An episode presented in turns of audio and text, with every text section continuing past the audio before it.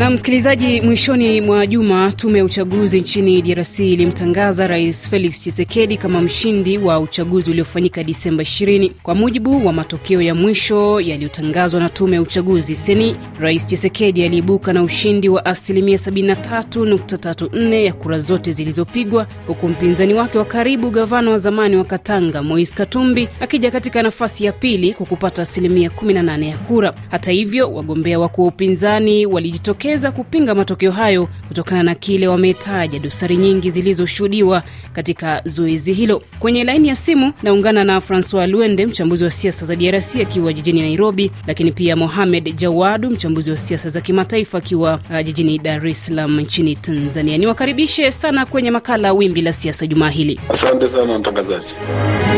Mwanzo kabisa, unazungumziaje Rais Chisekedi kutangazwa mshindi wa uchaguzi huu? Tangu mwanzo iliashiriwa na ilionekana kwamba Chisekedi angeliweza kuwapiku wa wapinzani wake kwa sababu kwanza ya ahadi ambazo alizitoa kwa wapiga kura, hasa namna ambavyo alilieleza vizuri suala la kukabiliana na mzozo wa kiusalama ndani ya DRC, lakini kwa namna ambavyo alikuwa mkali sana kwa makundi yenyewe, lakini hata wale ambao wanayaunga makundi yale mkono yakiwemo mataifa jirani. Mara kadhaa alisikika akitoa msimamo mkali hata ndani ya hadhara kuu ya Umoja wa Mataifa akivishutumu hata vikosi vya Umoja wa Mataifa kwa namna ambavyo vilikuwa vimeshindwa kudhibiti hali ya mambo. Kwa hiyo haikunishtua kwa sababu hata ukisikiliza zile ahadi za wagombea wengine akina Katumbi akina Fayulu na, wenzake e, zilikuwa kwa kweli ni kama zinakosa uhalisia wa namna ya kushughulikia matatizo halisi ya Jamhuri ya Kidemokrasia ya Kongo. Na Francois Chisekedi amesema ushindi wake ni wa wakongomani wote, lakini wapinzani wakiongozwa na Martin Fayulu, Moise Katumbi, Denis Mukwege na wengine wanaamini hakushinda. Kidogo tuzungumzie mchakato wote wa uchaguzi kuanzia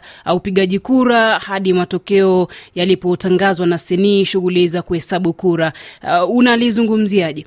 Kwanza kabisa wapinzani walichanganya Wakongomani. Ikumbukwe kwamba wakati uchaguzi ulipomalizwa tarehe ishirini tarehe ishirini mwezi wa kumi na mbili siku hiyo hiyo tu upande wa Katumbi ukadai kwamba umeshinda uchaguzi na asilimia hamsini na saba. Siku mbili baadaye wakasema kwamba hawatambui tena uchaguzi huu kwa sababu ya wizi wa kura, na baadaye wakasema kabla uchaguzi matokeo yenyewe yatangazwe, wakasema kwamba hawatambui tena uchaguzi na inatakiwa uchaguzi uwe nullified ili uh, kuandaliwe uchaguzi mwingine. Wapinzani hawasaidii Wakongomani. Wapinzani waliposhindwa kabisa kutoa eh, zile evidences zao kwamba uchaguzi uliibiwa ama ulikuwa wa wizi, inaashiria kwamba hawakuwa wamejiandaa vizuri. Tungetaka kuona sisi wananchi wa kawaida ama Umoja wa Mataifa waone kwamba wapinzani wanaleta zile evidences zao, haya ndio yaliyotokea, sisi tulifanya hivi, e, washahidi wetu walileta haya na seni imetangaza haya. Vitu kama hizo zingekuwa zingeleta e, hali picha mzuri katika mchakato mzima kuliko kukaa katika eh, e, meza fulani na kusema tunakataa, tunapinga matokeo na waleti kabisa evidences za kuonyesha kwamba wizi wa kura ulikuwepo. Nam Bwana Jawadu, wagombea wa upinzani wameendelea kudai kuwa changamoto zilizojitokeza uh, zilikuwa njama ya mapema ya kuwezesha wizi wa kura. Uh, labda unazungumziaje changamoto uh, zilizoshuhudiwa na kauli ya baadhi ya wapinzani? Hatuwezi kusema kwamba hakukuwepo changamoto ndani ya mchakato mzima, kuanzia kupiga kura, kuhesabu kura, na hata pengine kama kuna vitendo pengine vya udokozi kidogo vinaweza kawa vimejitokeza kwenye baadhi ya maeneo, kwa sababu Kongo ni taifa kubwa. Lakini kwa kweli viongozi ambao huwa wako madarakani huwa wana namna nyingi sana za kuwapiku hawa ambao huwa bado hawako ndani ya mifumo ya uchaguzi, mifumo ya usalama. Lakini ukweli ni kwamba maandalizi ya upinzani kwa dhahiri kabisa yalikuwa hayatoi mwanya wa upinzani kushinda, na ugonjwa huu wa wapinzani kuwa wanalalamika kila chaguzi zinapotokea, si tu ndani ya Kongo, lakini ndani ya mataifa mengi yanayoendelea vinavyoendelea hasa barani Afrika umekuwa ni sugu sana. Chama kinapokuwa kipinzani huwa kinajiweka katika uhalali kwamba chenyewe ndo kinapaswa kushinda, na pindi ambapo hushindwa kutupa lawama kwa vyama vinavyoongoza kwamba vimeiba kura. Hatusemi kwamba hakuna vyama vinavyotawala hufanya michezo hiyo, lakini hata wapinzani wenyewe huwa hawajiandai vya kutosha. Yako changamoto pengine zilitokea pengine katika masuala madogo madogo, lakini changamoto hizo pia mimi sidhani kama zina uzito wa kuhalamisha uchaguzi mzima. Tuzungumzie uwezekano wa kuwepo kesi ya mahakamani ya kupinga ushindi wa Rais Chisekedi, na wagombea upinzani wana hadi Ijumaa kuwasilisha kesi yoyote ya kupinga ushindi huo. Iwapo kutakuwa na kesi itakayowasilishwa katika mahakama ya katiba, labda uh, Francois, itakuwa na uzito wote tukizingatia changamoto zilizojitokeza. Kwanza kabisa, wapinzani waliweka wazi kwamba hawata hawatapeleka kesi yoyote mahakamani. Hiyo walisema kwamba hawatambui matokeo uchaguzi ukuwe nullified. La pili, ikiwa watapeleka kesi mahakamani, basi ushahidi lazima uwepo wa kuonyesha kwamba kura ziliibiwa. Tunaona kwamba kuna yale ambayo yanapitika katika mtandao ya kijamii. Hayo siyo mambo ambayo yanaweza kupelekwa huko mahakamani na kusema kwamba ushahidi ndio huu ambao kura iliibiwa. Nafikiri kwamba muda si mzuri sana wa kuleta shida ama matatizo, kwa sababu nchi iko katika vita, uchumi ni mbaya, na wananchi ijapokuwa hawakuweza kusherekea zaidi ushindi wa Rais Tshisekedi, lakini ukiangalia vizuri, ikiwa uko katika Kongo, ukiuliza wananchi hawako tayari kwa mambo ya vurugu. Maisha ni magumu,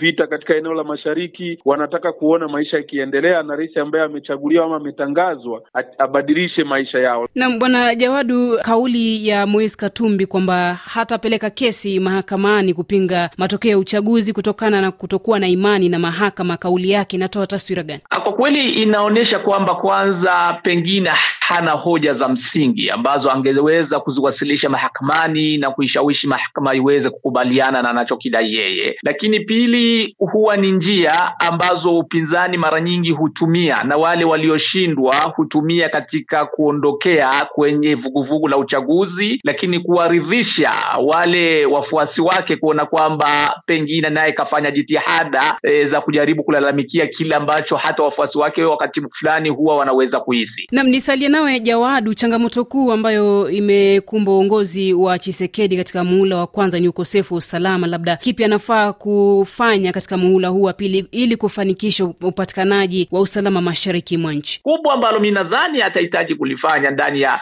awamu hii ya pili ya uongozi wake ni kutoamini sana majeshi ya nje. Hivi vikosi vya iwe vya Jumuiya ya Afrika Mashariki, viwe vya SADC, viwe vikosi vya Umoja Mataifa, mimi sioni ushahidi wapi vinaweza vikaleta suluhu ya ndani. Kwa hiyo atatakiwa kwa kweli kuliimarisha sana jeshi la wazalendo wa Kongo viweze kupambana na kila ambaye anahatarisha usalama. Lakini la pili ni kutumia majukwaa, iwe ni majukwaa ya, ya Jumuiya ya Afrika Mashariki, majukwaa ya kimataifa, kutuma mashinikizo kwa wale wote ambao wanahitilafishi na wanasababisha hali tete ya usalama ndani ya Kongo kujizuia kufanya hivyo, na ikibidi, kusema kweli, kama kuna njia ya kukabiliana nao wale ambao itashindikana, lazima akabiliana nayo. Francois, tunapomaliza makala haya uh, katika muhula wake wa kwanza tulishuhudia mvutano mkubwa mkubwa wa kidiplomasia kati ya DRC na Rwanda. Labda Chisekedi anafaa kuangazia vipi suala hili katika muhula wake huu wa pili? Nafikiri ukiangalia vizuri kwamba nchi hizo mbili zote ziko katika Umoja wa Afrika,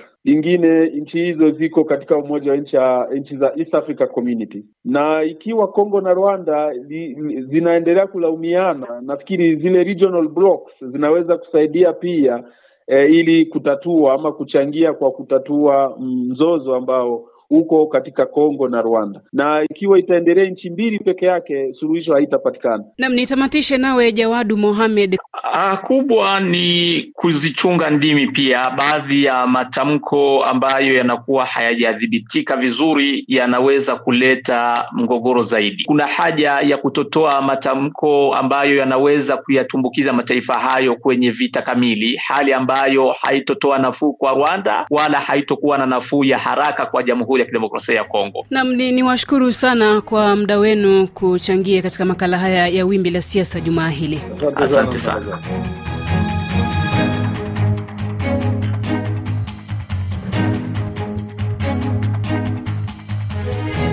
Na kufikia hapo, msikilizaji, ndio nami natia kikomo makala ya Wimbi la Siasa jumaa hili. Shukran kwa wageni wangu Francois Alwende, mchambuzi wa siasa za DRC akiwa jijini Nairobi nchini Kenya, na Mohamed Jawadu, mchambuzi wa siasa za kimataifa akiwa jijini Dar es Salaam, Tanzania. Kwa heri.